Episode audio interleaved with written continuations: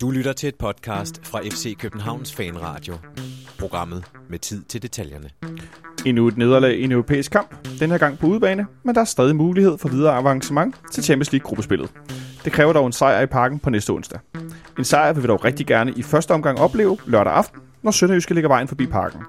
Tre uafgjorte hjemmekampe er det blevet til i Superligaen indtil videre. Hvordan får vi vendt stimen? Og hvad kan vi forvente os af Sønderjyske eller Nordtyske, som jeg under at kalde dem? Det forsøger vi at finde svar på i denne udgave af FC Københavns Fanradio. Velkommen til.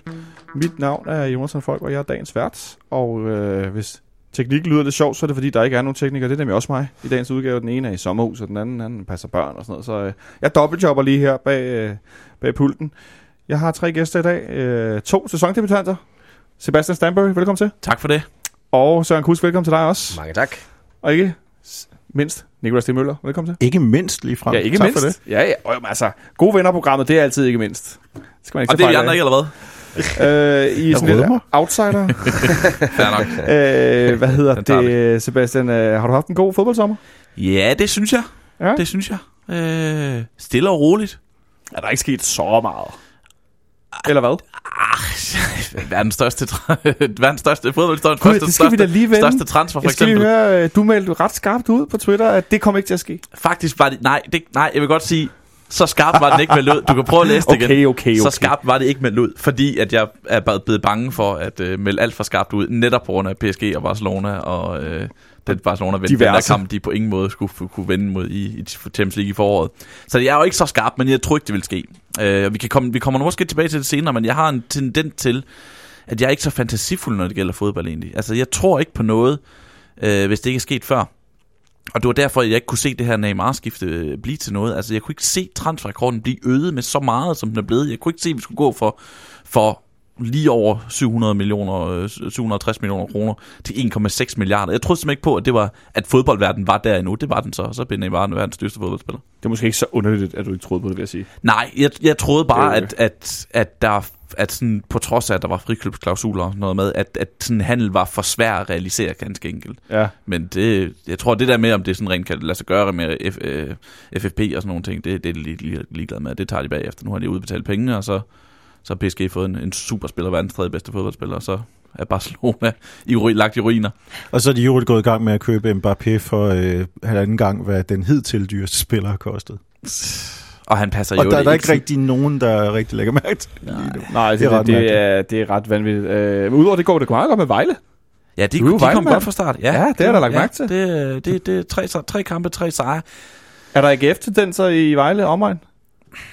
Altså, brænd bare en skyr i ilden, ikke? Men jeg vil sige, øh, jeg var nede og se Vejle spille i, øh, i Herfølge, da de åbnede sæson med, med 3-1, i, med en 3-1 sejr dernede mod HB Køge.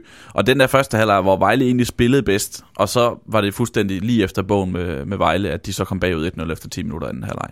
Men da de så rent faktisk vender det, ikke lader sig gå på af det, men vender det til 3-1, så tænker jeg, okay, Ja. det kan godt være, der er noget i den her sæson. Du tog Og hjem så har de så med- vundet de to, de med to næste. Du tog hjem med en god fornemmelse? Ja, det, Ja. ja. det, det på, på Vejles vejen, det gjorde jeg, ja. Det, der, det, det, der er nogle gode spillere, og de ser ud som om, at de, de passer ind i systemet og kæmper og så videre. Der er en...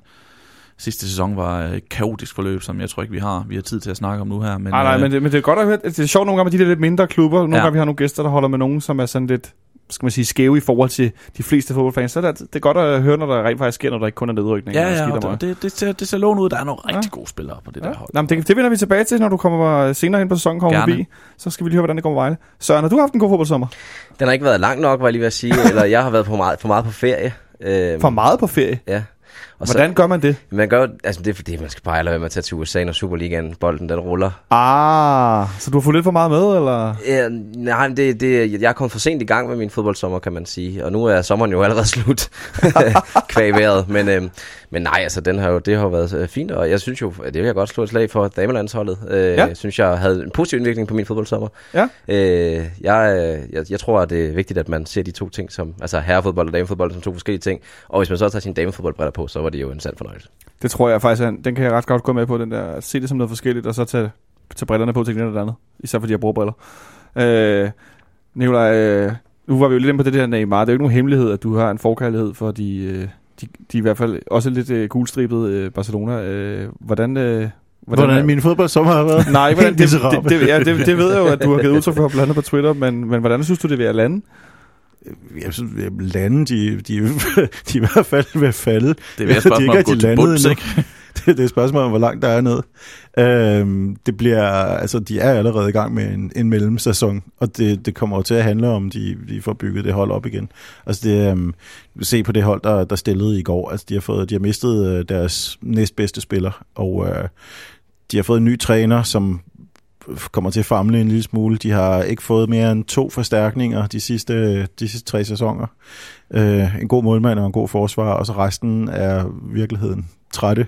Ja, der, der mangler noget trætte sult, folk, sult altså, og jeg vil ikke kalde André Gomes en forstærkning på nogen som helst måde. Nej, det kan du godt øh, få mig med på. Øhm, Der mangler noget sult. Øh, Luis Suarez ser ud som om, han, øh, altså Steve de Ritter ville kunne gøre mere nytte, end, end han på den plads. Det er, det, det, det er ikke godt. Det, øhm, der, der var en, der bemærkede på Twitter i dag, forestil jer Barcelona uden Messi, og så forestil jer, som man var nødt til i går, Madrid uden Ronaldo. Altså, vi taler om en, øh, en, en, en gammel superstjerne, som er fuldstændig overflødig lige nu, og så Ja. ja. en, som, øh, som, som er den eneste ekstraordinære spiller på sit hold. Det er et meget godt billede, tror jeg, i virkeligheden. Øh, jeg så også lige, Suarez han er blevet skadet en måned med, med noget knæværk øh, efter Ja, kampen det er lige ved, at det går, ikke er nogen skade. Det er lige ved, at Paco Alcacer vil være Ja. mindre håbløs. Nej. Ikke ret meget mindre, der bliver sagt Nej, nej, men, men stadig lidt, en lille smule mindre. Men jeg, jeg kan sige så meget som, at hvis jeg lyder en smule træt, så er det simpelthen fordi, jeg blev op og så den her kamp. For jeg havde en god fornemmelse af Real Madrid, som jeg godt kan lide. De øh, var i førersædet. Det var en god det var en god beslutning.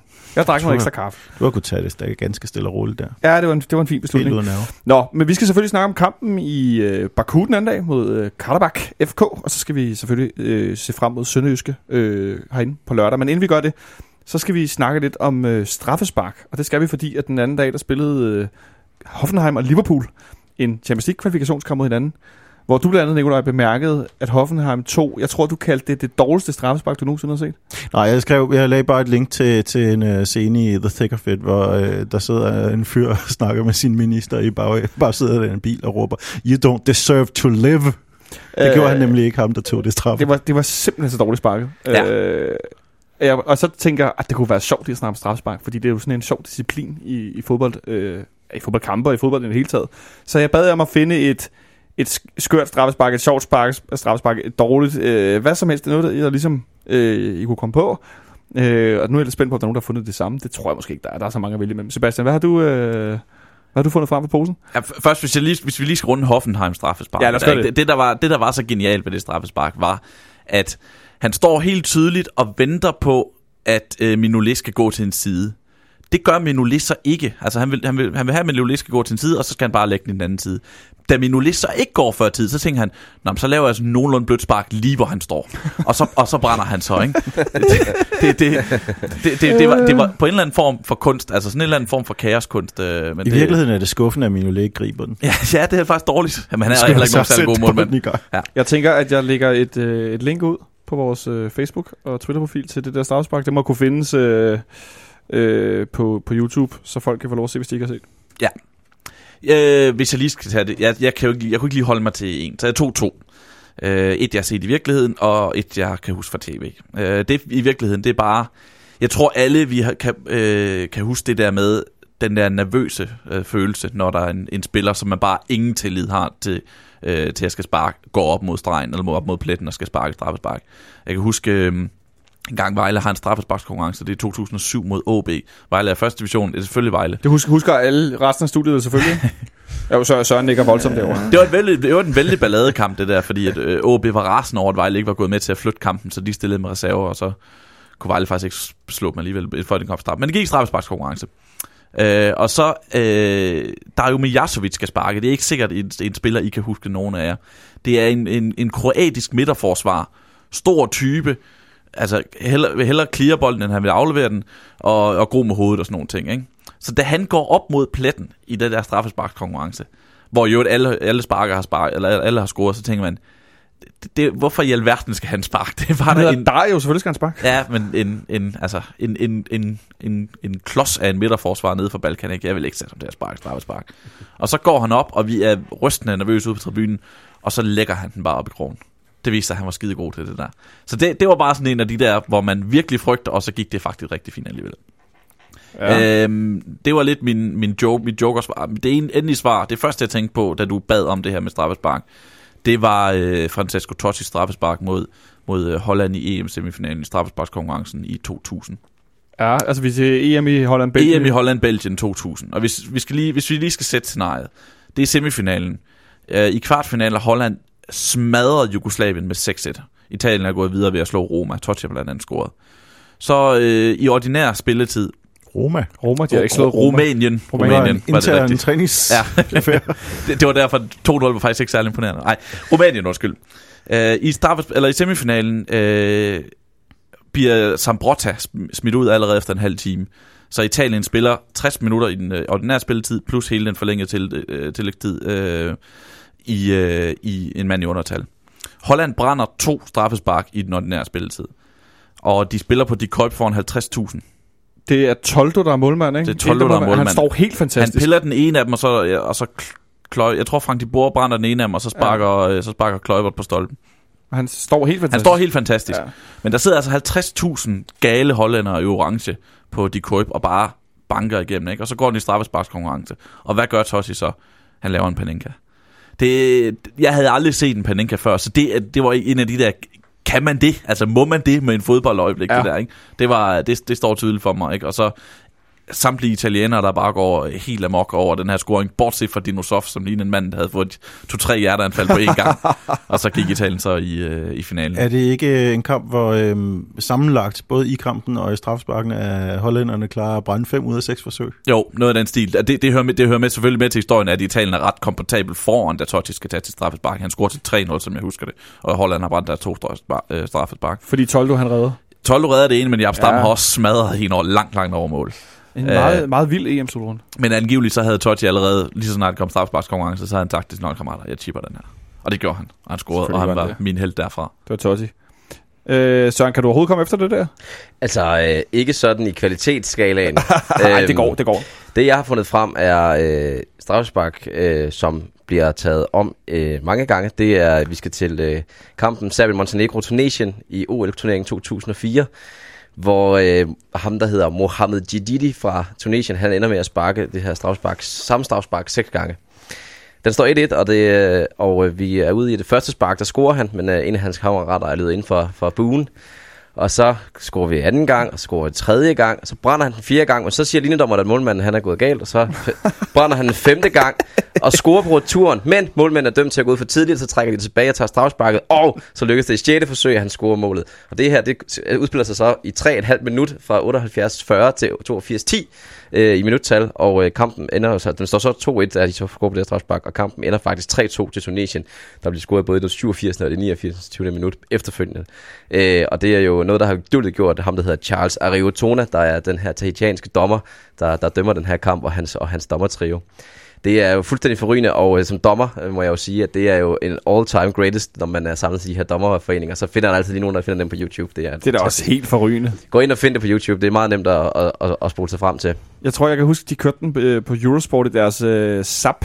Der kørte de den øh, i mange gange, hvor man så så først en brand, og så så man noget helt andet. Og så vendte den tilbage, så så man en gang til, og så gik der lidt, så kom der til tredje, og sådan noget, så kørte de nogle andre ting imellem, fordi det simpelthen bare stak af. Seks forsøg, og jeg skulle hilse at sige, en meget presset fire dommer. Jamen, øh, tredje forsøg, øh, og en øh, måske ikke så presset kompetent nævner Jamen, jeg har, øh, jeg har også kigget ind for Panenkaer, fordi øh, jeg kan huske en gammel episode, hvor Stefan Effenberg, han, han prøver at tage et, øh, et strafspark som Panenka, hvor efter hans, øh, hans modstander i Bundesligaen, han bliver stående og øh, får den direkte i favnen og løber ud til Effenberg og sviner ham til.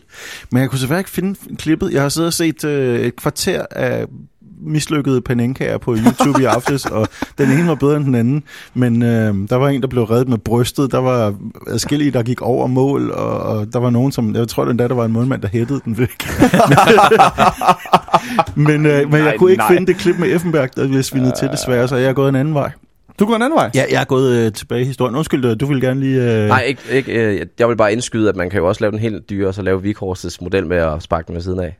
En Panenka ved siden af. Nej, han, han, det, er jo, det var jo bare det andet eksempel, jeg havde Nå, det er simpelthen spark straffe ved siden af. Ja, fordi det bliver uretfærdigt dømt, men det skal man selv gå ind og finde. Hvis Åh man ja, det er rigtigt, den der man er med... Han fik en 2003. pris for det, tror jeg. Ja, Ja. det gør en fair play pris. Ja. Det, det, det kan jeg slet ikke sætte mig ind i. Det var kun en venskabskamp, rolig. Ja, uh. Øhm, nej, jeg, jeg, altså, i stedet for at jeg er gået tilbage, og øh, nu har vi jo med masser af international fodbold at gøre herinde, øhm, så er jeg gået tilbage til 2004 i parken. Øh, endnu en kamp med en masse farseagtige straffespark. Øh, vi møder Ferenc Varos og har, har 1-1 efter den første kamp. Man kan finde den kamp på nettet. Det kan man desværre ikke med, med returkampen. Øh, men hvis man kan finde den kamp, så skal man tjekke Todis mål. Øh, et langskud, en raket af et langskud. Øh, da det stadigvæk så lyst ud, og vi kom foran i, øh, i Budapest. Det kan, men, man, det kan man finde. Det kan man nemlig. Men i returkampen, der... Øh, det er en kamp, der er præget af ufattelige nerver. Det er en varm oktoberaften.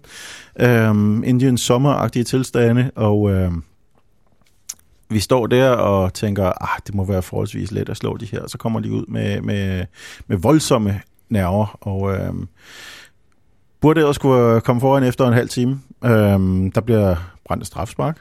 Det er Thomas Røll, der, der, der brænder der. Han øh, får så chancen igen senere, men det kommer vi til. Øh, det står 0-0, indtil der mangler 7 minutter, så kommer Ungarn foran. Øhm, og øh, på det her tidspunkt er panikken ved at bryde godt og grundigt ud. Jeg kan, godt, jeg kan godt huske det. Så meget, at øh, ja, jeg, det, jeg, jeg prøver at, at fremkalde minder hos, øh, hos dem, som, øh, som Jamen, det, øh, åh, måtte- jeg, jeg blev bare helt... hvor, øh, hvor, hvor absurd hele den her lange, lange, lange forestilling var. Fordi det føltes som den længste kamp nogensinde i parken. Det har det muligvis også været. Øhm, I sidste minut, der stormer Boris Sivkovic mod feltet. Han får øje på et ben, der, der, der hænger lidt langt ude. Han stikker sit eget ben hen og kroger sig rundt om det. Det er uden for feltet. Det er... Øh, ham selv, der fremkalder situationen fuldstændig, så det er nærmest skuespil. Øhm, men ikke desto mindre, så får vi et straffespark på det, og det scorer Peter Nielsen heldigvis forholdsvis køligt på. Så kommer vi i gang med en lang, øh, endnu mere kaotisk forlængning, som så ender øh, 0-0. Så det samlede 1-1, 2-2 for over to kampe, vi skal have straffespark. Hvor efter så, at det viser sig, at Ungarn er særlig gode til at tage straffespark. De brænder tre træk, heldigvis for dem, så begynder vi så også at brænde straffespark i samme, næsten samme tempo. Så øh, der, der, øh, ja, det er Thomas Røll, han får muligheden for at lukke affæren Igen? der. Så får han med, med endnu et øh, forsøg fra pletten, så brænder han igen. Og øh, så reducerer Ungarne, og så har vi så Alvaro, der skal tage vores sidste. Og øh, han kommer så tumlende op mod pletten, øhm, sparker hen over bolden, sådan så han rapper den med, med, med sålen nærmest. Den, den begynder sådan langsomt at trille mod mål. Heldigvis er den ungarske mål, men han er gået. Han, han ligger på stregen og sådan begynder at spjætte med sine ben, men han kan ikke nå tilbage til den der bold, der triller direkte ned gennem midten, ufattelig langsomt og går i mål. Og så dermed er det afgjort med samlet 4-3 på aftenen. Det var et af mine yndlingsstraffespark nogensinde ved det, at det var så utrolig ringe. Det gad jeg altså og alligevel så utrolig fedt. Det gad jeg virkelig godt til video af. Det har Ja, jeg ikke... det findes øh, desværre ikke. Det er måske en opfordring til FCK TV, hvis den findes på video et sted. Ja, så vil jeg meget være, gerne se højt på den. For Det kunne være sjovt at se. Jeg øh, var meget uopfindsom i forhold til jer tre, kan jeg godt afsløre. Øh, det første, jeg tænkte på selv, da jeg ligesom... Øh, jeg så Nikolaj skrive om det der Hoffenheim-straffe, og så øh, lidt frem og tilbage, så tænkte jeg David Beckham. David Beckham øh, på udbanen mod Tyrkiet i er den afgørende VM eller EM-kval i noget knockout, og så skal han sparke straffespark, og det er den periode, hvor Beckham ligesom er en af verdens... Det er ikke, måske ikke den bedste spiller, men han er en af de største spillere i verden i hvert fald. En af de største navne. Og han skal sparke til straffespark, og så øh, mod Rysti, den meget karismatiske øh, tyrkiske landsholdsmålmand med det lange hår. Og så, så, så glider han i straffesparkspletten i græsset i det øjeblik, han skal sparke, og sparker den. Ja, der slår op i luften, ikke? Altså sparker han to kilometer over mål. Og det kan jeg bare tydeligt huske. Og i Tyrkiet, og hvor de... Der har været alle de her historier med tyrkiske fans og engelske fans, og de her folk, der blev stukket ned i, mod Galatasaray, og der er meget frem og tilbage, ikke? Så, så stadion er jo bare altså helt koger i forvejen, og de går jo helt banjo, da Beckham sparker den her over, ikke? Øh, England ender så, hvis jeg ikke så fejl, følt med at gå videre og samle det der knockout, men, men en vild historie med, med Beckham, den store stjerne, der kommer ned, der skal afgøre det for England, og så sparker han bare kilometer over, ikke? Han er jo ikke den eneste engelske spiller, der har mistet balancen i forsøg på at skyde straffe, selvfølgelig. Nej, din gode ven John Terry har vist også gjort det, hvis jeg ikke så meget fejl. Der, der er noget særligt fascinerende ved de der straffespark, der går over mål. Ikke? Fordi egentlig så er grænsen mellem, hvad der er dårlig dårligt straffespark og godt straffespark, den er, den er svær at, lægge, ikke? Fordi nogle gange så siger vi, hold kæft, det er godt sparket det der, ikke? Fordi at målmand går i den anden retning. Hvis han målmand går i den samme retning, og havde, præcis, præcis, og havde reddet det præcis samme spark, så har sagt, det er et dårligt straffespark, det der, ikke? Men de altså uindiskutabelt dårlige straffespark, dem som højt betalte professionelle fodboldspillere, som ikke laver andet end at sparke til en fodbold, bare tonser over mål, ligesom vi andre kunne have gjort, hvis vi var blevet lidt for nervøse og kunne formået at få bolden så meget langt til, og kroppen så langt tilbage. Ikke? Øh, det, det kan bare noget. Altså, det, det er fedt, at det, det, det stadigvæk lader sig gøre. Det er en ret speciel feature. Jeg tænker også på din anden gode ven, Nicolai Sergio Ramos, øh, i en Champions League semifinal for nogle år siden, hvor det jo blev et stort, langt øh, klip med billeder af bolden, der fløj ud i det ydre rum, og pludselig landede et eller andet sted og sådan noget. Og folk, der sad og kiggede på det ur to dage efter, sagde, at den kom ned. Ikke? Jeg ved, at det er lidt kedeligt, og det ikke er panenka og så videre, men jeg tror, min yndlingsmåde at skyde straffespark på, det er den måde, så, som altid vil få målmanden til at se godt ud, snarere end man selv ser dum ud. Nemlig bare smadre den hårdt ned i hjørnet. Altså, øh, der er specielt to, der virkelig har været gode til det. Øh, begge to stoppet for længst. Alan Shearer gjorde det, og uh, Batistuta især. Han havde de der fantastiske, knaldhårde straffespark, som målmanden bare ikke kunne komme i nærheden af. Nå, men vi må hellere øh, komme videre til... Skal vi til- ikke snakke mere om Batistuta? Det Ja, kunne jeg vi godt. sige, ham kunne vi godt øh, tale længere om. En, en fantastisk angriber. Øh, jeg, skal, jeg skal lige bemærke, inden vi taler om, ganske kort inden vi taler om øh, kampen her den anden dag, at øh, det er i dag den, øh, den 17. Øh, august. Og for to dage siden, der var det tre år siden FC København tabte en hjemmebanekamp i Superligaen. Det i sig selv er simpelthen værd at, at, øh, at indskyde. Øh, det kommer vi også lidt tilbage til senere, når vi snakker om Sønderjysk. Men jeg synes bare, det er så fantastisk, så jeg bliver nødt til at sige det flere gange i løbet af programmet. Fordi det er så, det er så vild en, øh, en rekord. Øh, og udover det, så var det i går øh, tre år siden, at vi øh, tabte til Victoria Pilsen. Det gider vi overhovedet ikke tale om. Øh, det dukkede lige op på mine øh, forskellige feeds. Sådan nogle dejlige minder om øh, ting, som man overhovedet gider huske på. Jeg kan godt huske på, at vi spillede der i Baku den anden dag. Øh, jeg så nogle billeder fra forskellige folk, der var dernede. Øh, folk, der sendte mig lidt, lidt på Snapchat, og jeg så noget på Instagram. Øh, sådan noget mini-Dubai med LED-belagte kæmpe hoteller. Og rigtig, rigtig varmt, men meget, meget hyggeligt og rart, og store billige øl og sådan noget. Men der blev også spillet den her fodboldkamp. Øh, Sebastian, en fodboldkamp, hvor vi var noget, øh, hvad skal man sige, begrænset rent startomstillingsmæssigt med Nikolaj Bøjelsen i midterforsvaret, og Jan Gregos i karantæne, så det var William Kvist og Udus Matic på den centrale midtbane. Ja. Øh, hvordan synes du, det spændte af med, lad os starte nede bagved med, med Bøjelsen og Lyfner i, i første omgang? Det var vel... Det var, når... Øh, ja, hvad, hvad, hvad skal man egentlig... Hvad skal man Lad os starte fremhæve? med, når vi ikke havde bold. Ja, når, når, I, når, I, når I ikke havde bolden, og når, øh, når, øh, når de ligesom skulle bygge op, så synes jeg egentlig ikke, der var den store fare. Men det handlede også om, om at Karabak egentlig ikke havde så meget at komme med. Altså, det var, det, jeg morede mig meget over deres... Øh, de har, ligesom Løftner jo gør et par gange, de har en forsvar dernede, som på gang bare sådan siger, jeg hælder den lige ned over baglinjen. Altså, den der, sådan, sådan, den der, den der ali- klassiske alibi-aflevering fra en stopper, der siger, nu prøver jeg lige at lade som om, at jeg, reelt ved jeg ikke, hvad jeg skal gøre med bolden. Jeg ser ud som om, at jeg søger et dybdeløb ned bag, øh, bag bag, øh, bagkæden, og så lægger jeg den egentlig bare ned over baglinjen i stedet for. Det, det havde de et par gange. Jeg synes ikke, de havde så meget, når de ligesom skulle bygge noget op. Øh, til gengæld, så var der jo mulighed for, at, øh, og det handler også om midtbanen, at så var der mulighed for, for at rive lidt i FC København-holdet, når de kom i kontrasted, som de var gode til, og som de løb hurtigt, og som de havde nogle idéer med, da de havde den. Og der var mulighed for, for at skabe chancer, og som, så også et mål, som de fik ud af det. Så, øh, så en, en midterforsvar, som er vensterbak, som, øh, nu ved jeg godt, han har spillet nogle kampe og sådan noget, men han er, jeg synes stadigvæk, at han er i kampform. Det tænker jeg med den ene skade og den anden skade. Han har ikke spillet, altså han har ikke spillet fem kampe i træk, eller tre fra start og spillet 90 minutter, så det må være stadig være noget lidt, lidt rustent værk, han, han løber rundt og laver også efter den her brystskade. Og så Lyfner, der ikke er vant til at spille zone. Øh, det er da også lidt af en, en, en ja, hvad skal man sige, lappeløsning. Men hvad så, hvordan synes du, de sådan klarede med bolden i forhold til, som Sebastian er inde på de her, de her bolde ned i frimærker, der ikke bliver til noget? Om man skal sige noget helt generelt om, om, om Nikolaj Bøjlesens kampform, øh, bare lige for at runde den, altså så tror jeg også, hvis man forventer som FCK-fan, at man har fået øh, Ajax-kaptajnen øh, på holdet, så er det jo heller ikke det, men, men, men det er jo klart, at, at man har jo så en, en spiller, der får lidt en anden hylde, kvæg hans fysiske formåen. Øh, når det så er sagt, så synes jeg egentlig, at, at de klarer det sådan øh, okay, øh, godkendt, også i forhold til den her lidt aparte situation, hvor de jo begge to, altså Bøjlesen, der ikke er den fødte centerforsvar, og Lyftner, der stadigvæk øh, prøver at finde sit fodfæstende. Øh, man kan sige, i mine noter her fra kampen, der fremgår Lyftner og lange afleveringer et par gange. Øh, det var noget, han, øh, kan man sige, som, som Sebastian Kort var inde på, ikke havde alverdens succes med. Øh, og det bliver sådan lidt... Øh, det bliver også lidt, øh, kan man sige, udledet af, at Karabak, de står godt, og at han jo både bliver fanget i, hvem han skal spille den til, men jo i høj grad også, at, at at øh, der var, øh, kan man sige, småspillet var, var øh, langt væk, synes jeg, øh, for, for SK helt generelt. Og det blev han jo sådan lidt søndebukken på, øh, kvæg hans, øh, hans lidt nye tilværelse i FCK, hvor han jo så ender med at stå og sidde og langt efter Santander. Og så blev det bare for langt, øh, 8 ud af 10 gange. Der er ikke mange, der byder sig til øh, i spillet uden, uden bold, Nikolaj? Nej, det er der ikke. Han havde, øh, han havde problemer med at slippe den til, til midtbanen foran, fordi de havde problemer med at holde fast i den. Det, det var ikke... Øh, vi har også... Nu får jeg på puklen, fordi øh, jeg henviser til det hold, der spillede sidste år. Men, øh, men de var bedre givet til at køre den der... Øh, den der øh, kontrollerede indsats på, på udebane, hvor man kunne holde bolden med tre mand i front, i stedet for at øh, lynhurtigt tabe den og se den komme tilbage igen med det samme. Øhm, det her med at, at prøve at lave et minimalt angreb, øh, uden at satse for meget, det, øh, det, det, det, det kunne vi på et tidspunkt, men, øh, men uden Cornelius er det blevet lidt sværere. Det, det er et spørgsmål om at, at slippe af med, med bolden til folk, der, der kan holde på den i en anden ende af banen, som han jo.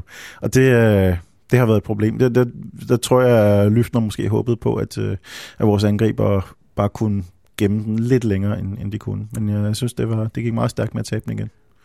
Men det synes jeg også var et generelt problem. Altså hvis man ser sådan lidt på, på FCK's øh, spillers evne til og, øh, og tilbyde sig og holde sig til. Øh, det kommer vi også til at snakke om lidt i forhold til Sønderjysk-kampen. Men det her med, jeg synes ofte, at man står i en situation, hvor, hvor man kan sige, at, at midtbanen står og afventer lige om Santander, han får prikket bolden fra, fra, øh, fra en forsvarsspiller. Altså det her med, at, at det her, øh, man, man, man troede ikke nok på, på egne evner i forhold til det her pres efter, jeg vil jeg sige, efter, efter det her kontramål. Øh, der, der, der, mistede man lidt troen på, at det kunne betale sig at stille sig højt på, på det her Karabakh-hold, hvilket jeg tror, det havde kunnet i 90 minutter, men, øh, men det mangler generelt lidt, lidt, lidt defensivt initiativ. Der manglede et, øh, nu siger du defensivt initiativ, jeg synes også, der manglede offensivt initiativ. Øh, og det var, det var lidt sjovt, vi sad og gættede på og håbede lidt, da vi lavede optag til kampen, at, at Pieters ville starte ind sammen med Sansa der, selvom vi godt vidste, at det ville blive Pavlovic. Og så startede Pavlovic ind og var en, kan jeg vel godt sige for mit eget vedkommende, en, en tynd kop te. Mm. Igen, igen, igen. Øh, og skal søge ned i banen og komme ud i det her rum, hvor han ikke bliver presset så meget, men for det, formår det ikke rigtigt. Og, altså, det er vel også svært for de her midterforsvar, Sebastian, at stå i den situation, de skal skille sig af med bolden, men der er ikke rigtig nogen at spille den til, hvor de ved, at den kan blive, som Søren og Nicolai er inde på, men også, hvor der rent faktisk kommer noget ud af det. Ja, ja, klart, klart. Altså, Pavlovic var jo, var jo, var jo væk, og det, nu, nu ved jeg godt, I havde, I, du siger, at I havde kaldt øh, det, at, øh, at han nok ville levere en tynd indsats. Men, men problemet er jo, at man ikke rigtig ved, hvilken indsats, indsats man får, og hvis man kan spore dem, så er det fordi, man ved, at der kommer en dårlig indsats for tiden. Ikke? Det er, altså, Pavlovic har jo vist gode ting i, i 2017 indimellem, og, og så sent som i Europa i den her sæson også. Ikke? Men men lige nu er det bare dårligt, og det er der for mange spillere, der er. Hvor, hvor mange spillere i FC København lige nu er så gode, som de skal være. Det er vel Robin Olsen, punktum. Øh, det, det, flere er der ikke, som, som leverer det, de skal. Altså vi har... Øh, vi har en kort snak med, med Ståle i morgen i Tipsbladet, hvor han, hvor han nævner, peger fire spillere ud, som ikke er i den form, de skal være. Og det er Santander, som han siger, der har haft en, en sydamerikansk sommerferie. På trods af, at jeg faktisk synes, han kæmpede okay der. Ja, nu, han begynder lige noget, nu ja, vil jeg sige, altså, men jeg er helt enig. At han, han kæmpede ned i Azerbaijan, og, og han havde det bare svært, fordi så står der tre midterforsvar på hovedet af ham. Ikke? Øh, og så peger han øh, Tutu ud, go figure selvfølgelig, og så de to centrale midtbanespillere, Martits og, og Kvist.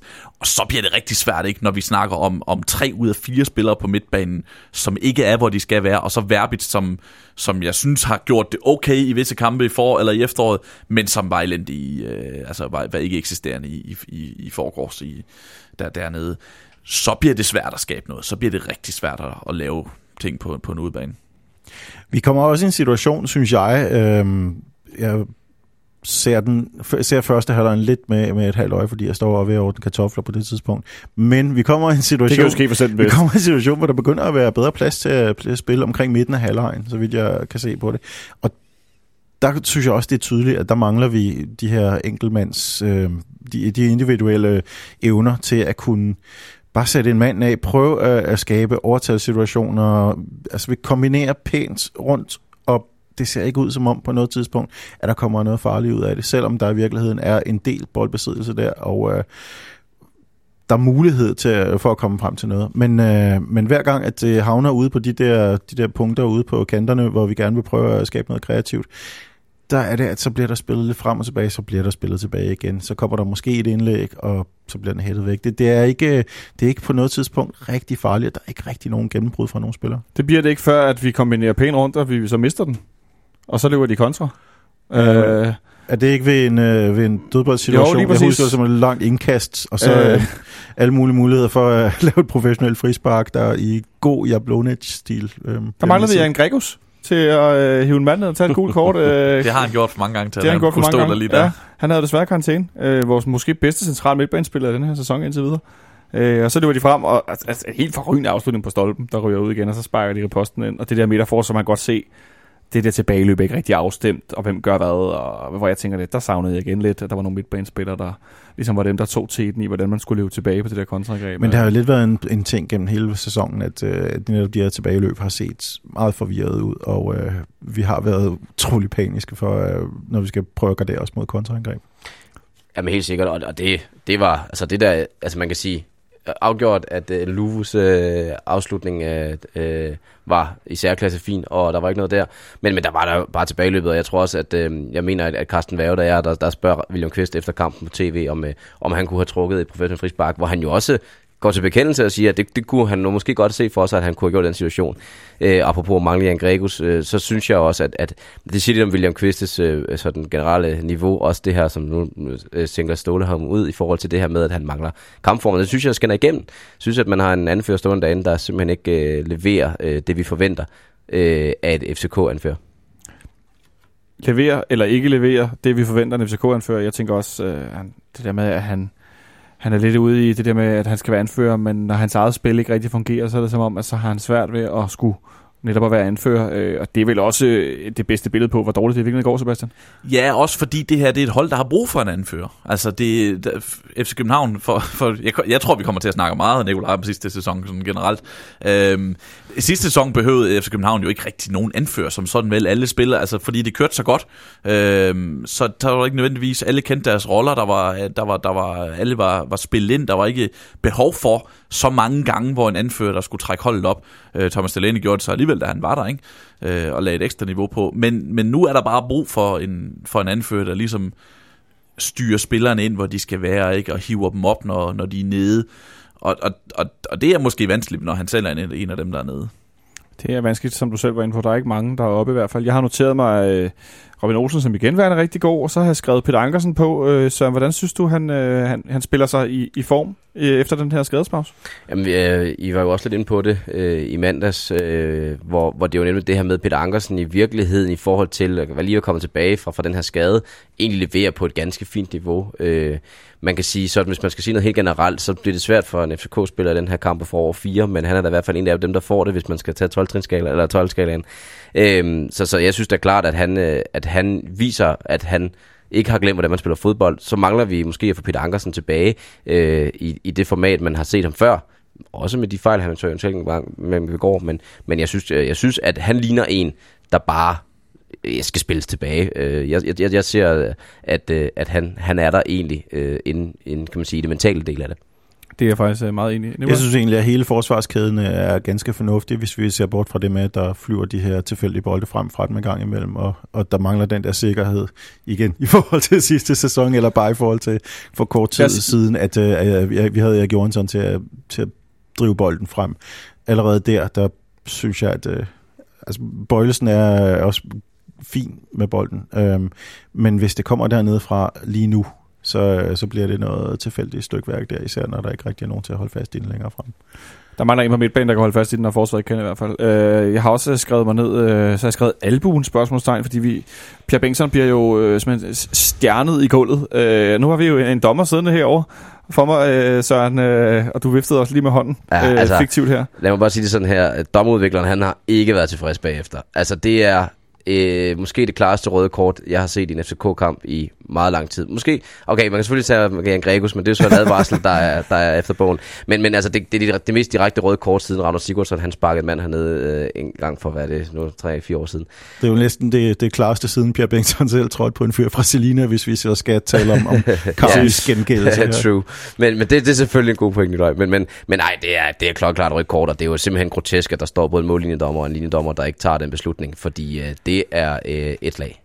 Og også fordi det ikke er en af dem, hvor man lige skal se den i langsom gengivelse og sige, ja, det var klart rødt kort, fordi det, det skal vi huske nogle gange, når vi siger, ej, hvor er det klart rødt kort, så er det fordi, vi har set den i langsom gengivelse først. Det her, der var jo for det første ikke nogen, som, nogen langsom gengivelse på tv. Nej, det er rigtigt, produceren han ja, producer, produceren han glemte det lige. øh, men man kunne jo alle sammen, man, alle kunne jo se, hvad det var så tydeligt, at han forsøger ikke engang at skjule, hvad det er, han gør. Bolden er stadigvæk i spil, da han laver sin hævnaktion. Ja, han vender sig endda om for at lave det. ja, præcis. Ja, jeg tror, den der albu drejer 180 grader. Ja, ja. Så, så det, det var så tydeligt, og det er lige foran, øh, det, det er lige foran linjedommeren, og der står en mållinjedommer heller ikke langt væk, for så står der en hoveddommer, som også skal have, øh, have, have tjek på den her situation. Jeg, jeg forstår ikke, hvordan han ikke bliver udvist. Og det så giver efterfølgende karantæne måske også lidt smule mystisk. Øh, men vi har i hvert fald, FC København har øh, appelleret øh, den der situation, eller søgt om... Ja, de øh, har øh, indklaget, men de har de fået afgørelse. Ja, det ved men de har fået øh, afgørelse om, at, øh, at det gør UEFA ikke noget ved. Og de ja. beskriver jo aldrig, hvorfor de ikke gør noget i deres øh, disciplinære, øh, hvad skal man sige, sager. Så det må vi bare tage med, at der, der sker i hvert fald ikke noget. Men øh, en kamp, hvor vi i anden halvleg bliver en smule bedre, Nikolaj. Vi kommer lidt mere frem på banen. Ja, lige starten. Nu prøvede, nu prøvede jeg lige at få lidt øh, analytisk ja-hat på her. De første fem minutter ser det faktisk ud som om, at, øh, at de, de vågnede en lille smule op, og, og der er endda et par gange, hvor de, hvor de dribler udenom en, en spiller, og så er det, at det bare langsomt, men sikkert går, går ned ad bakke, og, og, og så den sidste halve time er vel nærmest ren belejring. Men Søren, det har vel også noget at gøre med, øh, jeg ved godt, vi snakkede også om det med, med, med Selina-kampen, øh, men, og mod Varder sådan set også, at der er, det er bare noget andet, når man kommer fra det her ikke-sommer i Danmark, hvor man træner og spiller, så kommer ned i sådan noget plus 8, 8, 29 grader øh, om aftenen, når man spiller. Når man når hen i anden halvleg, eller skal de bare kunne omstille sig til det? Ja, det er jo et godt spørgsmål. Øh, det nuværende FCK-hold vil jeg ikke have forventet det. Eller lad mig sige på den måde. Altså, skal de kunne det? Ja, hvis man vil i Champions League-gruppespillet og være med der, hvor det er rigtig sjovt, øh, og, og kan risikere en tur til, til, til de varme lande sådan helt generelt, jamen så er det jo vilkår, når man vil være med i Champions League, at man kan ende med at skulle spille i Azerbaijan, eller Georgien, eller Kypern, eller hvad det nu er. Øhm, og så synes jeg jo, altså sådan, man kan sige, Ståle går berettiget ud og, og kritiserer spillet den sidste halve time især. Men når det så er sagt, altså man kan sige, plan A lykkedes på ingen måde i anden halvleg. Men hvis man så tager udgangspunkt i plan B og holder den her 1-0 øh, resultat, da det tydeligvis ikke bliver til 1-1, øh, det synes jeg faktisk, øh, jeg vil kalde for godkendt. Øh, plan B er godkendt, men det er jo heller ikke godt nok. Nej, det er ikke så godt, når man tyder til plan B. Du markerede, Sebastian. Ja, øh, igen i tipsbladet i morgen snakker Ståle om, at... Øh, Altså, skal, vi- skal du snart pizza med alt det reklame, du har gang i, eller hvad? skal, skal jeg give pizza til min egen arbejdsplads? Eller Nej, nej, nej, nej, nu må du stoppe. Nej, det, det, det er god info til folk, der gerne vil have god viden om FC København, så skal I købe tipsbladet i morgen. Nå, det var tredje gang. ja. Og det ligger inde i Øh, ekstrabladet, ikke? Eller hvordan det er. Jo, præcis. Og nu får vi jo det meste af det serveret her. det, det kan man så sige, det kan man så sige, det, det er ulempen. Øh, Ståle fortæller, at han har haft en snak med Anders Storskov om, at for første gang i Ståles tid i FC København, er det ikke et hold, som, sådan, som udgangspunkt er øh, modstanderen fysisk overlegne. Nej. Øh, og Ståle begrunder det med, at der er for mange spillere, de ikke ved, hvad der kan, hvad der kan tåle endnu. Altså, der er for mange spillere, de ikke ved, om de kan tåle at spille tre kampe på en uge, to kampe på en uge, halvanden kamp osv. Så derfor er de bare, derfor er de ikke, de er ikke, de ikke så fysisk øh, top-tunet, som de skulle være. Og, og, og det kan man se i kampene. Men altså, så, nu har jeg jo øh, tidligere omtalt den her sæsons trup som et nyt hold, og fået lidt puklen for det. Fordi så mange spillere er der jo ikke skiftet i år, over halvanden, to år er der, men lige nu er der ikke. Det er jeg enig i, og det, men det er begrundelsen for Ståle, fordi jeg kan heller ikke lige se, hvem det lige er. Det Nej, for jeg skulle sige- løfter.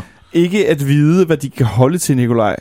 Uh, nu du og jeg jo også nogle gange eksperter i sådan noget rygsvømning rent verbalt, men det er der en vag undskyldning, undskyld, undskyld mig, eller hvad synes, synes du? Jo, jo, lidt. Også i betragtning af, at øh, opstarten vel gik i gang for, for to måneder siden efterhånden. Og det er jo ikke, for- men jeg mener, det er, som, som, som Sebastian er inde på, vi, jo ikke er lige taget, vi har ikke lige taget hul på sæsonen. Det er jo heller ikke første kamp, vi spiller på udebane under, under varme forhold. Så vidt jeg husker, var det også både varmt i Slovakiet og i, uh, i Makedonien, var det vist næste gang. Ja, lige præcis. Men plus også, Ikke, at, at, ikke, at det var specielt imponerende i Makedonien. men jeg mener, der er, jo, der er jo ikke kommet 5-7 nye spillere ind. Altså, det der, det, jeg, jeg bliver da forundret, så hvad, hvad, hvor kommer Jamen, det fra? Altså, det, det synes jeg også, det, det vil jeg godt have lov til at kalde rygsvømning, fordi det hænger ikke sammen, når man i FCK har haft travlt med i talesættet med det her med, hele vores sæson bliver afgjort i august måned, og det ved I på forhånd, Anders Storskov bliver fremhævet sæson for sæson på FCK TV, som den her store magiker, der har et fu- fuldstændig tjek på, hvad Tutu han har lavet i sin sommerferie. Så nu er det, altså jeg, jeg nægter at tro, at Ståle Solbakken har snakket med Anders Storskov om det. Jeg tror, at han har råbt med ham om det. For det kan, ikke, det kan ikke være rigtigt, at man i en, i en klub, der slår op på det her med at have fysisk øh, funderet spil, og oven i købet har haft den her lange periode, og haft Anders Storskov, som bliver nærmest udtalt som den her fysikprofessor.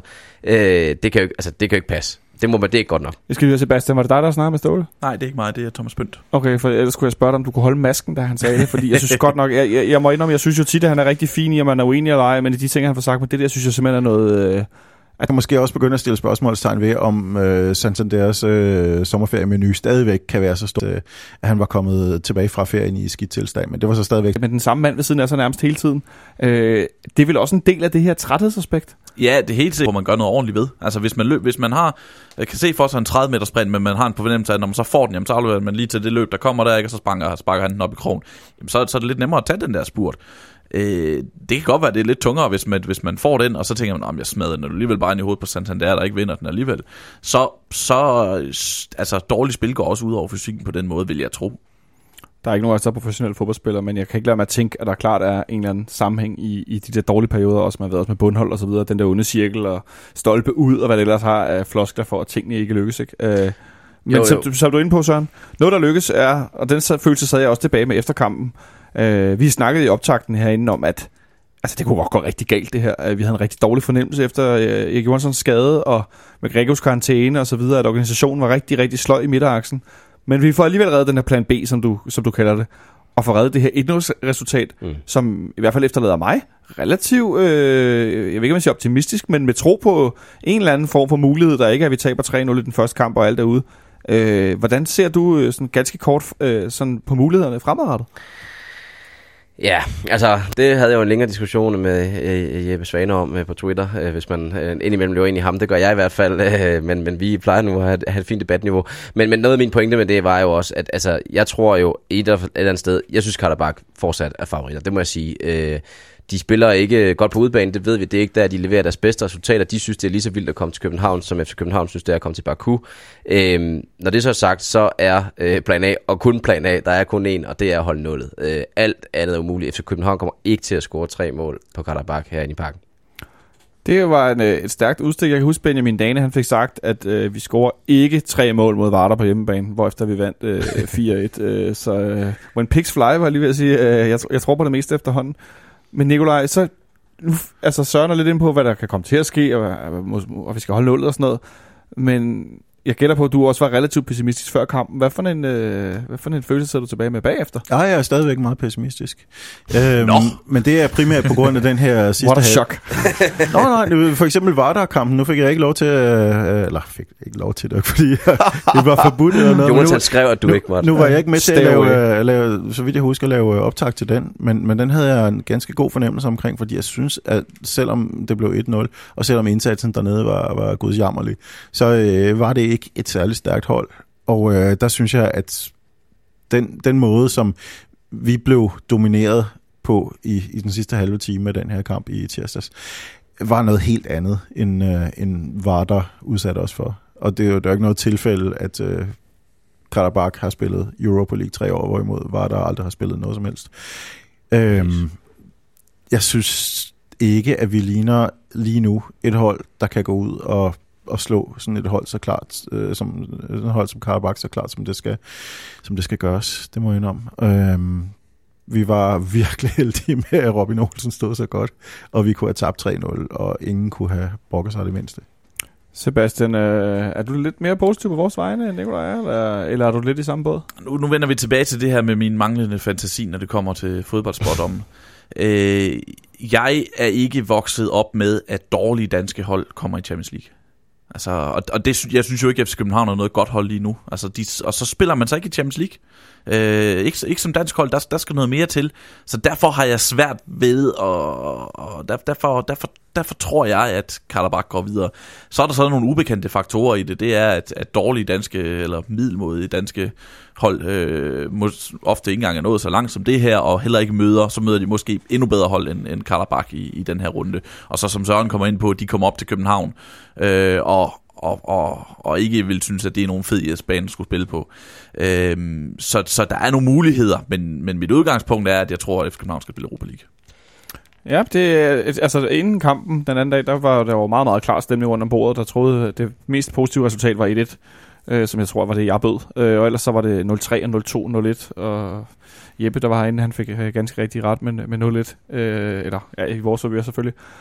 Øh, og der var ikke nogen, der troede, at vi går videre. Der, var- der blev svaret meget klart nej, at vi går samlet videre, og hele vejen rundt om bordet. Øh, jeg må indrømme, at jeg er gået fra ikke at tro på det, til at tro, øh, faktisk at tro på det, fordi at der sker et eller andet, når vi spiller europæiske kampe herinde nogle gange. Øh, det så vi også mod Vardar forleden, hvor, det, hvor vi var øh, synes jeg faktisk i den periode dårligere, end vi er lige nu. At vi så bedre ud sådan taktisk i, i kampen den anden dag.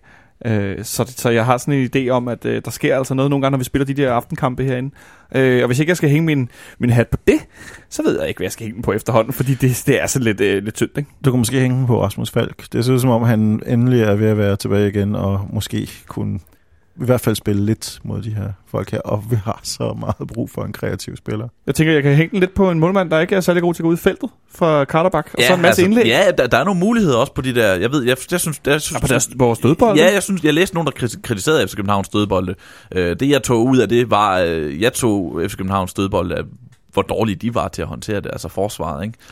Øh, Vi havde en fordel på en gennemsnitshøjde, der var 4 cm højere. ja, og så, og så, en, og så en målmand, der ikke øh, er så meget for at gribe bolden. Øh, det er også en fordel, ikke? Så, øh, så pff, der, er, der er en mulighed for at lave mål på dødbolde, det, selvfølgelig er der det. Jeg tænker, hvis Jan Gregus han hakker den op i ægel efter halvanden minut igen, så kan, kan alt ske, også mod et hold, der er gode på kontra.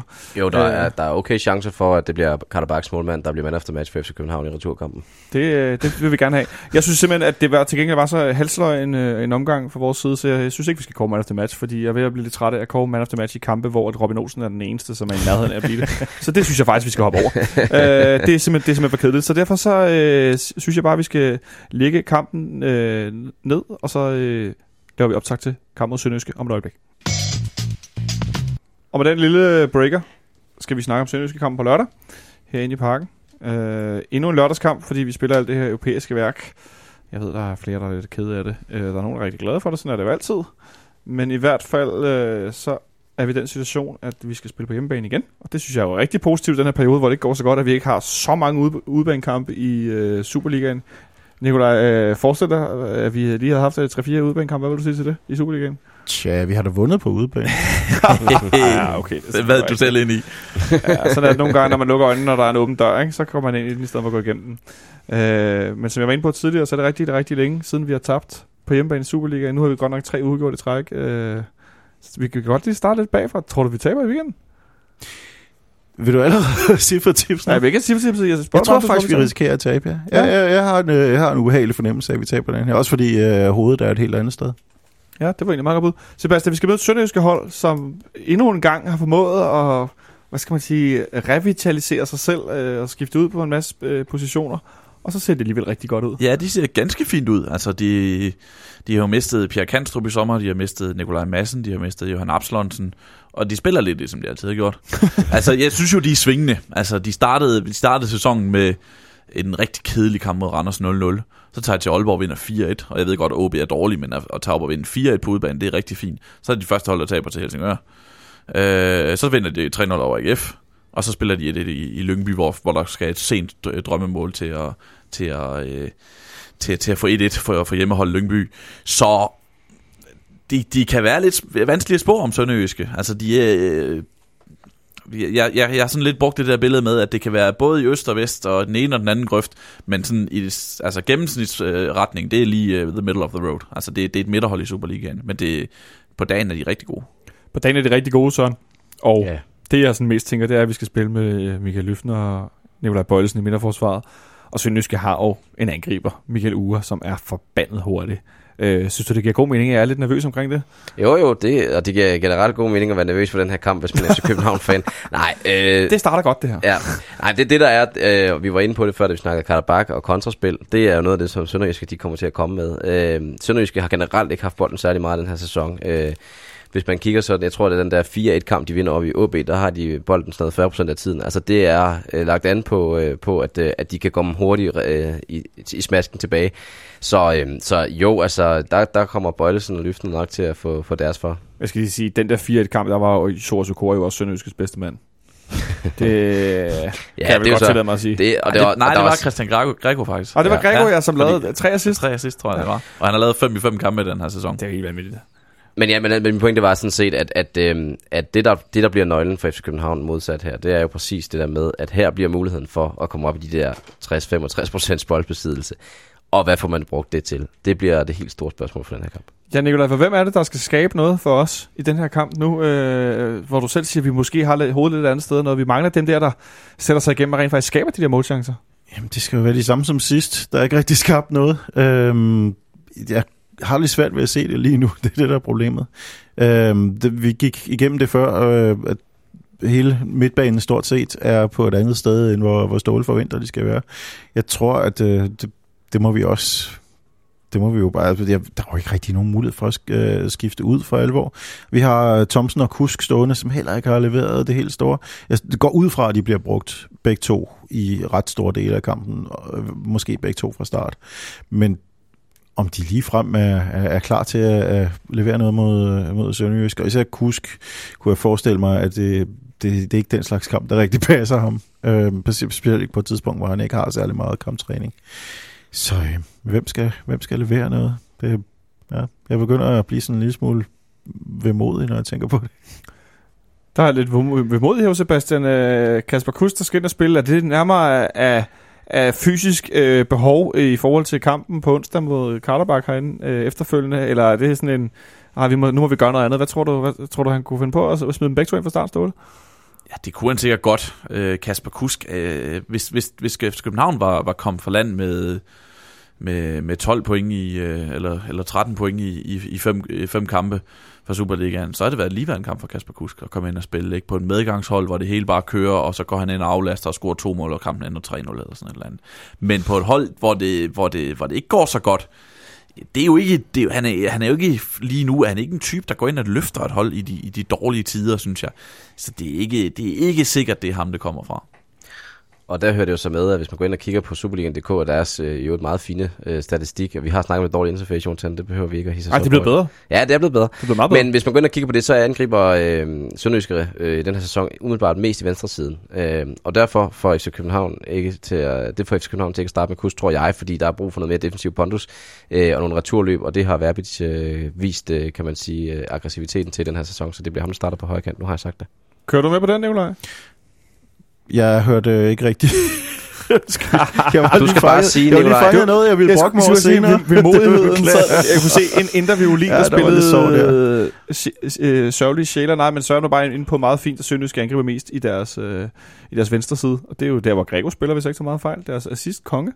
Grego, ja. ja Grego, han spiller efter København. Nej, Grego. Ja. Hedder han, hedder han ikke det? Grego. Christian Grego Jacobsen, jo. Ja, og der er stadigvæk nogen, der ved, hvorfor han hedder. Jacobsen. Jo, der er ikke nogen, der ved, hvor han, han ved ikke selv, hvorfor han hedder det.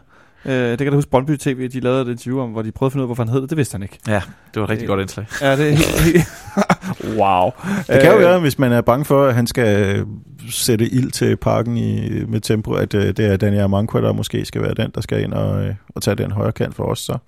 Um, Danny, som jeg desværre sprang over for, som jeg ved godt meget ikke, godt indhop den anden der faktisk. Ja, som har gjort en god indhop. Jeg ved bare ikke, om der, om der er nogen tillid til, at han kan starte ind i en kamp øhm, om, han er, om han er klar til det. Men det vil sådan set passe mig udmærket, hvis han gør. Danny, som er en, en, en god øh, fyr, øh, som blev bragt på banen her. Det er også, altså, vi har jo tidligere haft, øh, nu, nu ligger det her over det meget flotte, øh, jeg bliver jo ved med at kalde det det forkerte, Nikolaj. Wing roulette. Ring roulette har vi jo fået herovre på bordet, øh, som vi jo sidste år øh, snakkede en del om, fordi vi havde så mange fløjspillere. Det var det eneste sted, hvor der blev skiftet ud. Men øh, nu smider Nikolaj lidt Daniel Mankva i, i, i bowlen. Tror du overhovedet, det er i nærheden af at være realistisk, at han starter ind, Sebastian? Ja, det kunne det godt være, også fordi altså, alternativen ikke står i kø for ligesom at fremhæve sig selv til spilletid. Øh, jeg, jeg kender nogle stykker, som har set øh, FC Københavns reserveholdskampe, som siger, at de ikke fatter, hvorfor Mankva ikke får mere spilletid, end han gør. Og øh, at... Hvad ser de der? Hvad? Hvad ser de fra ham, som gør, at de ikke forstår ham? Jamen, han er bare en rigtig god fodboldspiller. Altså, ja. han, har, han, har, han har nogle offensive evner med bolden, han har noget drev, han har noget fart øh, i sig, som, som gør, at han vil starte inde på hovedparten af samtlige andre Superliga-hold, men bare ikke gør det i FC København. Øh, hvorfor han så ikke gør, det kan vi så spekulere i. Konkurrencen har været hård. Han er også en type, som har en tendens til at tage et træk for meget nogle gange. Og sådan noget, øh, noget med en kontrakt, der også løber ud om ikke så længe måske? Det ved jeg ikke. Kunne der være noget der? Det kan godt være. Øh, men han er, han, er, han er bare rigtig god. Altså, det, det er han. Øh, og man får noget fra ham, der er der kommer nogle løb, der kommer nogle, nogle, nogle sprinter, og der kommer også nogle idéer med bolden. Øh, nogle gange for mange idéer, som sagt. Men øh, jeg, jeg vil gerne se ham fra start. Det vil jeg gerne. Det, det var, var lidt, det var lidt en, øh, en bold at, at smide, øh, smide luften. Det kunne jeg meget godt lide, fordi der er ikke så meget at komme efter os med de skader, vi har. Nu er der mindst det tre centrale midtbanespillere klar igen i forhold til tidligere buden. Men det er også lidt begrænset, hvad vi har at gøre med en situation, hvor at vi trænger til, at der kommer nogen ind, der har noget energi. Ja, og, og desuden trænger Ståle formentlig også til at rotere sin trup en lille smule. Altså, de har jo ikke set friske ud, og de måtte jo gerne få et hvil, et par stykker af dem, men lige nu er truppen bare så tynd og så skadespræget, at, øh, at det, er jo, det, er jo, det er kun et spørgsmål om øh, virkeligheden to-tre pladser, han kan krykke noget som helst på.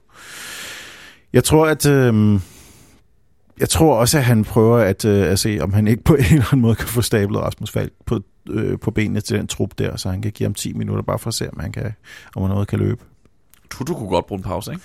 To vi- sekunder kan, vi godt bruge Kan vi en ikke blive enige om det? Og han, han, han er bænkklar, tror jeg, man siger. Men, det, men, men jeg tænker, det er helt den der tutu-snak, at, at netop som vi lidt er inde på, hvem der kan og ikke kan og sådan noget, og man i virkeligheden ikke også spiller i, i altså sådan tilbage til at være den mindst dårlige af de dårlige, at det, som vi ikke ser på træningsbanen og så videre, det, øh, der har han faktisk sådan den der taktisk og fysisk leverer, men når det så spiller kamp, så er han stadig dårlig. Det kan godt være. Altså, jeg har ikke set så mange træninger, så det skal jeg ikke kunne det. Jeg kan, han er ikke den mindst dårlige, når de spiller kamp. Det, det vil jeg godt slå fast. Der er han den dårligste. Altså sådan, hvis vi måler gennemsnitskarakter for... Jeg tænker fløjspillerne, ja. I forhold til dem, han skulle konkurrere med. Ja, men det handler så om, at den han skal konkurrere med nok af, af blandt andet Thomsen, som har spillet, øh, som har spillet bakken, øh, og så er det Falk, som har været skadet. Det er dem, der er de mest oplagte til at spille venstrekanten. Så er han jo reelt set den eneste alternativ, med mennesker, man skal rykke lidt rundt øh, og spille nogen på de pladser, de ikke er vant til at spille. Så Verbe skal selvfølgelig spille derovre, men han har også spillet i højre kanten, ikke? Højre siden. Så Ståle kan jo rigtig godt lide Tutu. Det, det, det er ikke nogen hemmelighed, og vil gerne bruge ham på grund af de kvaliteter, som vi ved, han har, når han er god fysikken, øh, de fine evner med bolden. Men lige nu, altså, der, der sker ikke noget, når han har bolden. Han laver alt, alt, alt for, og, og for store fejl, når han har den. Og, og, og defensivt synes jeg også, at han er, han er, han er risikabel, fordi han taber bolden på, på mærkelige steder. Øh, både på modstandsbanen eller på egen, som vi så mod Vardar. Ikke? Så han skal på bænken. Han skal på bænken. Men ikke desto mindre er han jo den eneste af de offensive spillere, som har startet ind i alle de kampe, han har været til rådighed, og ikke har været sygemeldt eller haft rum og lys karantæne. For et smukt udtryk, karantæne. Men øh, nu sidder vi jo ellers snart den her startopstilling, så han, øh, jeg kan godt skrive ned Robin Olsen, og så de fire bagerste, dem er der vist ikke meget tvivl om, øh, for der er ikke så mange at vælge imellem. Så Peter Ankersen på højre bakken, og så Lyfner og Bøjlesen i midten og Pierre på venstre. Ja, enig. Øh, men hvad på midtbanen? Altså nu, øh, der, altså panelet her, I er, jo, I er jo klar til at sende Suso nærmest øh, ud på, øh, på kløvermarken, var jeg lige ved at sige, ikke? Uden at Øh, hårdt. Ja, præcis. Han må ikke? da gerne sidde på bænken, men, men øh, jeg tænker, at et hvil måske ikke er fuldstændig, fuldstændig malplaceret. Ej, jeg, jeg er også, øh, jeg, jeg, for at tage den centrale midtbane, øh, for, for lige at vende den, det, Ja. ja. det øh, altså, øh, Magnus Kraft, han sagde det meget præcist, øh, man skal, hvis man sætter kvist af, så skal der ske noget ekstraordinært, det er Martin Tjek, øh, og derfor bliver det Gregos og kvist ved siden af hinanden. Øh, Det, det tror jeg, du har ret i. Det er ja. jeg ret overbevist om. Øhm, også Kvæg Gregos, han er frisk til den her kamp, og bliver nødt til at komme ind og, og bære noget. Øhm, så er der jo, ja, præcis det her med, med øh, kantrouletten, eller ring roulette, som du sagde. Øhm, jeg, ser- som jeg siger, så tror jeg, jeg siger Verbis på, på højre, og så har jeg Mankwa som, øh, som, som andet valg, øh, måske til en halvleg hver øh, lige frem. Øhm, og på venstre, så ser jeg, ja, jeg har sagt Thomsen, han får chancen. Du siger Nicolai Thomsen. Er du med på den, eller, eller Ja, tror du, det bliver tror, det- eller hvor er vi henne? Jeg tror, det er et fornuftigt bud. Og så Verbic eller Danny. Jeg håber lidt på Danny, men jeg tror måske, at det bliver Verbic. På den På, ene, den, på et på højre kant. På højre kant, ja, jeg tænker også, det er også i forhold til øh, foran Peter Ankersen, som er kommet tilbage fra skaden, så det skal være den, der er bedst øh, til også at dække op øh, foran, øh, mest fysisk i hvert fald. Øh, Sebastian, hvis nu jeg siger, at jeg tror, at Tutu starter inde på venstre. Ej, nu må han simpelthen få en pause. Det, altså, det, det tror jeg faktisk, han gør. det tror du, han gør? Ja. Ja, men det, jamen, jeg ved det ikke. Altså, det, det, det kan sagtens være, også fordi vi, som sagt, Ståle er vild med ham, og, og vil rigtig gerne bruge ham, når han kan. Men det skal så også være kun være, fordi at han, altså, det er ikke fordi, han har spillet sig til en plads på holdet. Øh, Ej, det vel også, hvis der er nogen, der påstod det, så skulle jeg nok også være den første, der sagde, at du er vanvittig. Ja, altså så... Så jo, han kan da, det kan da sagtens være, at han starter inden. Øhm, fordi at, at Ståle godt kan lide ham, men og skal godt kan lide at bruge ham, men, men hvis han skal have en pause nu, før en vigtig kamp i Champions League, og med et, et, et tungt program i, i startfasen øh, bag sig, så, så vil det være oplagt at bænke ham lørdag. Og så synes jeg jo også, altså man kan sige om Josef Tutu, jeg tror, at han i en høj grad også bliver betragtet som en spiller, der spiller på noget galskab og noget vildskab, og, og, øh, og hvis han starter inden kamp efter kamp efter kamp og spiller dårligt, så bliver han jo malig. Altså jeg tænker nemlig præcis, at man skal bænke ham i sådan en kamp som Sønderjyske, hvor man ikke tænker, at det er bydende nødvendigt, at han spiller, og så skal han spille mod Karabak, og så skal han komme ud med den besked, at han Ståle Solbakken vil se, at han beviser sit værd. Agtigt. Men må det ikke, Nicolai, han allerede har fået den besked nogle gange, den kære Josef, at han skal ud og bevise sit værd? Jo, formentlig, og det er derfor, det er sådan en lille smule øh, mystisk med den her, med den her meget store tillid, han får lige nu. Øhm, jeg tror måske, at det er en eller anden form for, altså nu, nu går jeg i total lommefilosofi-mode her, men at det er noget med, at Ståle bare siger, den eneste måde, jeg får ham for alvor i gang, det er ved at vise ham kæmpe tillid simpelthen, og blive ved med at understrege, at jeg stoler på ham, og, og blive ved med at starte ham med ham ind, og så håbe på, at det lynhurtigt vinder.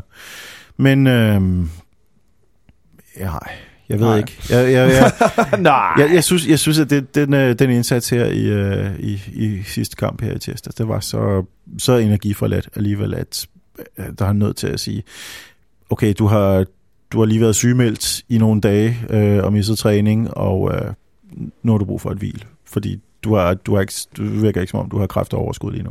Så hvis jeg har skrevet Nikolaj Thomsen som, øh, som venstre med den, kan I, kan I gå med den rundt om bordet? Er, Ja. det, øh, er det løsningen? Og så kan han... Det er ikke sikkert, men... Øh, Nej, men jeg tænker... Øh, Og det var, heller ikke, det var heller ikke fantastisk øh, i, i, i Horsens kamp. Der er, jo ikke, der er jo ikke rigtig nogen, hvor man sidder og tænker, ej, hvis bare ved- vedkommende er tilbage, altså selvfølgelig ud over, nu ser jeg Rasmus Falk for syvende gang, men øh, Og så er vi tilbage ved det der med, med min pointe med, drøm. at der er ikke nogen, man ligesom sidder og har en, for, eller en forventning om, at han kommer til at spille en god kamp, bortset fra Robin Olsen. Altså, der er ikke nogen, jeg sidder før en FC København-kamp og tænker, jeg har en forventning om, at han spiller godt i dag. Det, det, det er der ikke lige nu. Og det, så er det også svært at stille en startopstilling, når man ikke ved, hvem, hvem, hvem man er med. har du det på samme måde så?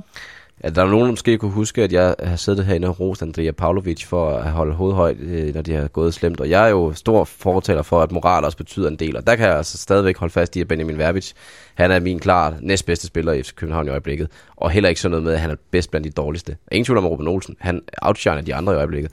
Men jeg synes, at Benjamin Verbic, han, øh, han har noget af det rigtige.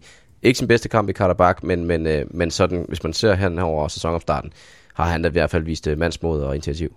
Jeg er enig, at Benjamin Verbes har set rigtig god ud, men nu siger du ikke hans bedste kamp i Karabakh. Han var dårlig i Karabakh, ikke? Så det er også det, selv øh, som har set god ud, og som har taget noget initiativ og sagt, nu tager jeg bolden, går forbi en mand, og så prøver jeg at sparke på mål, som han gjorde i meget hjemmekamp mod Hobro, hvor jeg synes, han var, var rigtig god. Selv han dykker så meget, som han gør mod Karabakh, ikke? Det, det, det er problematisk. Enig, han er heller ikke en af dem, der får fire i min karakterbog for den kamp. Bare rolig. ej, men netop Verbic tænker jeg, det skal jo ikke være for at straffe ham, for at han spiller en dårlig kamp i, i, i, i Baku. Det skal være for at sørge for, at han er fuld af pep til returkampen, at man i så fald Mm. ville spare ham til, til den her på, på lørdag, for ellers så ville jeg også starte ham, hvis der ikke var noget midt uge. Jeg vil også klart, klart starte med, hvis vi ikke starter ham, så sker der slet ikke noget. Så det er meget simpelt. Selvfølgelig skal han spille, så kan han spille en time eller 70, og så må vi hive ham ud, så han får lidt mere pause. Jeg er sådan mest øh, op på toppen. Øh, nu spillede Santander øh, 90 minutter den anden dag, hvis jeg ikke så meget fejl, og øh, Pavlovic blev, blev pillet ud undervejs. Øh, nej, var det omvendt? Nu bliver jeg helt i tvivl. Hold da op, der kan klappe ned. Nå, hvem starter vi med på toppen, Sebastian? Hvad tror du? Pavlovic øh, gik ud, Pieters kom ind. det var sådan, der var jeg. Øh, Peters må vel komme ind. Det er helt simpel rotation, eller hvad? Ja, det tror jeg egentlig. Det tror jeg. Øh, jeg tror, ja.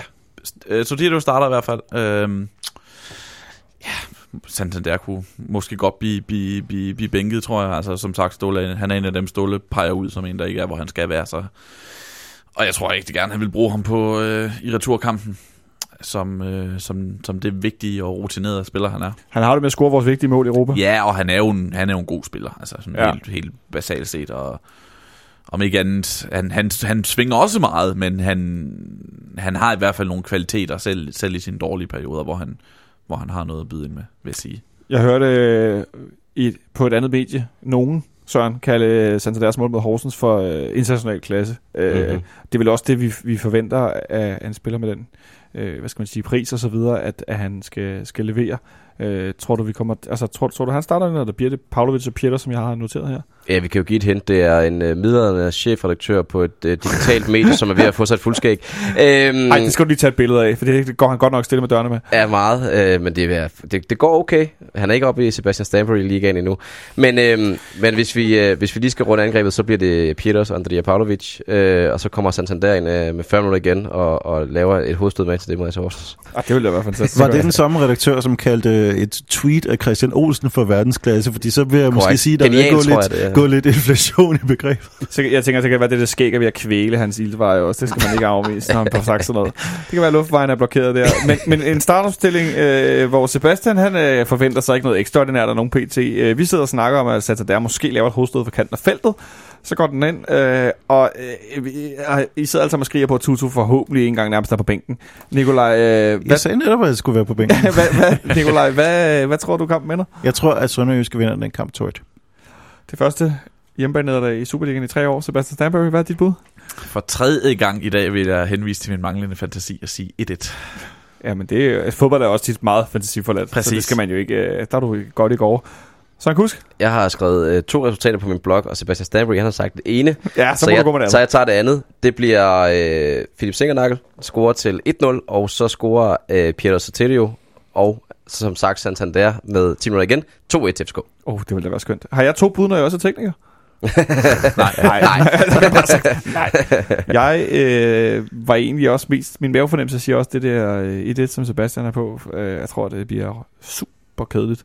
Øh, men jeg må jeg gå med lidt ja og sige, at jeg tror, vi vinder 1-0. Øh, og det bliver sådan noget redden på stregen igen, og Chuhai, og det bliver skidt. Så, øh, men jeg håber alligevel, at nu kommer der lidt, fordi vi bliver nødt til at løfte lidt. Jeg kan ikke blive ved med at være i kuldkælderen. Vi bliver nødt til at løfte lidt her. Så jeg tror på, at vi vinder 1-0, og jeg gider ikke engang gætte på målscore. Det kan være med numsen, eller selvmål, eller det ved jeg ikke. Det har sker et eller andet mærkeligt. Det, det ved jeg ikke. Der er vi lidt ud af en tangent efterhånden, fordi at, ja, det bliver hovedstød for kant af feltet, eller det er noget mærkeligt, ikke? Der sker et eller andet skørt. Så øh, med de ord øh, vil jeg sige øh, tak, fordi I kom forbi. det var så lidt. Kan jeg nå at brokke mig over noget? Det jeg så tænkt over før, da jeg ikke fulgte med. Du zonede ud. Øh, der er hermed øh, kort øh, rant-givning. Jeg synes ikke, det er helt fair, at øh, vi ikke ved, hvornår kampen mod Midtjylland spilles. Om det er fredag den 7. september, eller om det er søndag den 9. Den hvorfor, er blevet... hvorfor er det, vi ikke ved det? Det gør vi ikke, fordi der er blevet lagt øh, en udmelding op om, at det er afhængigt af, hvordan det går holdene i Europa, så vil kampen måske blive flyttet. Men er det ikke, fordi begge holdene ikke er afgjort, om de øh, skal i gruppespil? Øh, jo, men altså, den blev lagt til fredag, og det er jo til at tage hensyn til, at vi kan komme til at spille øh, Champions League tirsdag eller onsdag, hvis øh, nu vi går videre. Øhm, ellers vil den blive flyttet til senere på weekenden, og øh, der vil i alle, sammen, alle tilfælde så blive flyttet. Det, altså, det kan jo ikke blive, blive om mandagen, det, det bliver øh, formentlig lørdag eller søndag, men hvorfor må vi så ikke få at vide? Bare hvis vi ryger ud og skal i Europa League i stedet for at spille torsdag, så kan vi ikke få at vide, om, øh, om der så bliver spillet lørdag eller, eller søndag. Altså det, øh, der, der er hele den her ting med, at man ikke skal kunne planlægge mere end et minimum af, af sin, øh, sin fodboldfremtid. Det, øh, det, er, det er altså det er så frustrerende. Det er det. Fordi der er store ting i byen den weekend, som ikke har med fodbold at gøre, og store billetter, man skal af med, hvis kampen bliver flyttet til Du skal også til bestemte koncert. tidspunkter. Jeg skal også til LCD Sound System. Ja, Præcis. Øhm, og jeg skal ud og spise, og nej, det... Jeg, Men- kommer, men- jeg, kommer, jeg kommer jo bare til at sylte kampen, hvis det kommer til at lige pludselig blive flødet til lørdag aften i stedet for, og det er der jo så ikke noget at gøre ved. Men problemet er jo så bare, at vi har ikke særlig mange tilskuere til de her lørdagskampe, og vi vil jo gerne have nogle flere, vil vi ikke? Men Men vi jeg- vil så ikke gerne vil have, at folk skal vide på forhånd, hvornår de skal dukke op. Præcis, hvis jeg skulle sige, om man skal, så skal til koncert, eller man skal afrige en fryser, eller man bare skal kigge ud i luften, så er det vel et problem, Sebastian. Det er Nicolaj er inde på. Ja, ja, altså jeg synes jo, dem der, dem der er mindst vigtige i dansk fodbold lige for tiden, det er jo øh, det, det, det er stadiongæsterne, altså det er tilskuerne. Det virker det til. Vi havde også debatten med, med kvindelandsholdet øh, og, og EM-finalen. Jeg synes, det var helt håbløst, at man diskuterede med, med, så, med så få dage før, at man skulle flytte den der kamp. Det var som om, at der var ikke nogen, der tænkte på... At Altså, dem, der, øh, Derby ude i Brøndby. Ja, med David ude i Brøndby, det var, at, øh, at det var helt, det var ikke, der var ikke nogen, der tænkte på tilskuerne i den kamp. Man tænkte på tv-serier, og, øh, og hvorvidt man, der, man skulle have mulighed for at se begge kampe. Der var ikke nogen, der tænkte på de 10.000 vis af mennesker, der havde købt billet til en, til en, til en stor Superliga-kamp.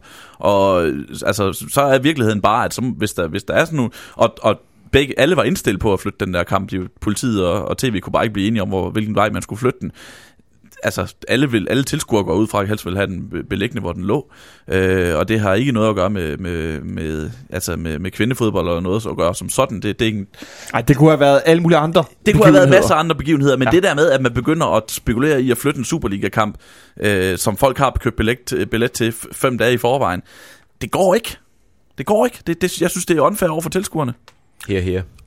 Og samtidig er der jo øvrigt ikke nogen sportslig grund til at flytte kampen væk fra fredag, hvor den ligger nu, fordi det er lige efter en landskampspause, der er god tid siden sidste kamp. Der, er- der, er ingen, der er ingen sportslige grund til at gøre det. Det vil være en tv-flytning, hvor en anden kamp vil blive flyttet over på samme slot i stedet for. Så hermed en, øh, en lille opsang givet videre til, øh, skal vi sige, øh, TV3 Sport. Mm, Det er vel dem, der bestemmer, hvornår kampen spiller, er det Jeg, jeg ved Er ikke, hvem der, jeg ved ikke, hvem der har ret til at flytte med så er kort varsel. Det må jeg nok. Øh, Ja, bare divisionsforeningen, MTG, hele Ja. ja. banden. whoever. Dem, dem, der sidder med den store knap. Men der må i hvert fald gerne være mulighed. Jeg har også rykket en lille smule for det på Twitter. Nu kan jeg så gøre det med et helt nyt medie. Um, ja, det kunne være rart at få at vide, om ikke andet, så hvis vi rører ud, hvornår skal den så spilles? Ja, det er den opfordring, jeg havde med at sende videre. Øh, og dermed nåede vi til måls i dagens udsendelse. I skal have mange tak, fordi I gik forbi, især jer to sæsondebutanter.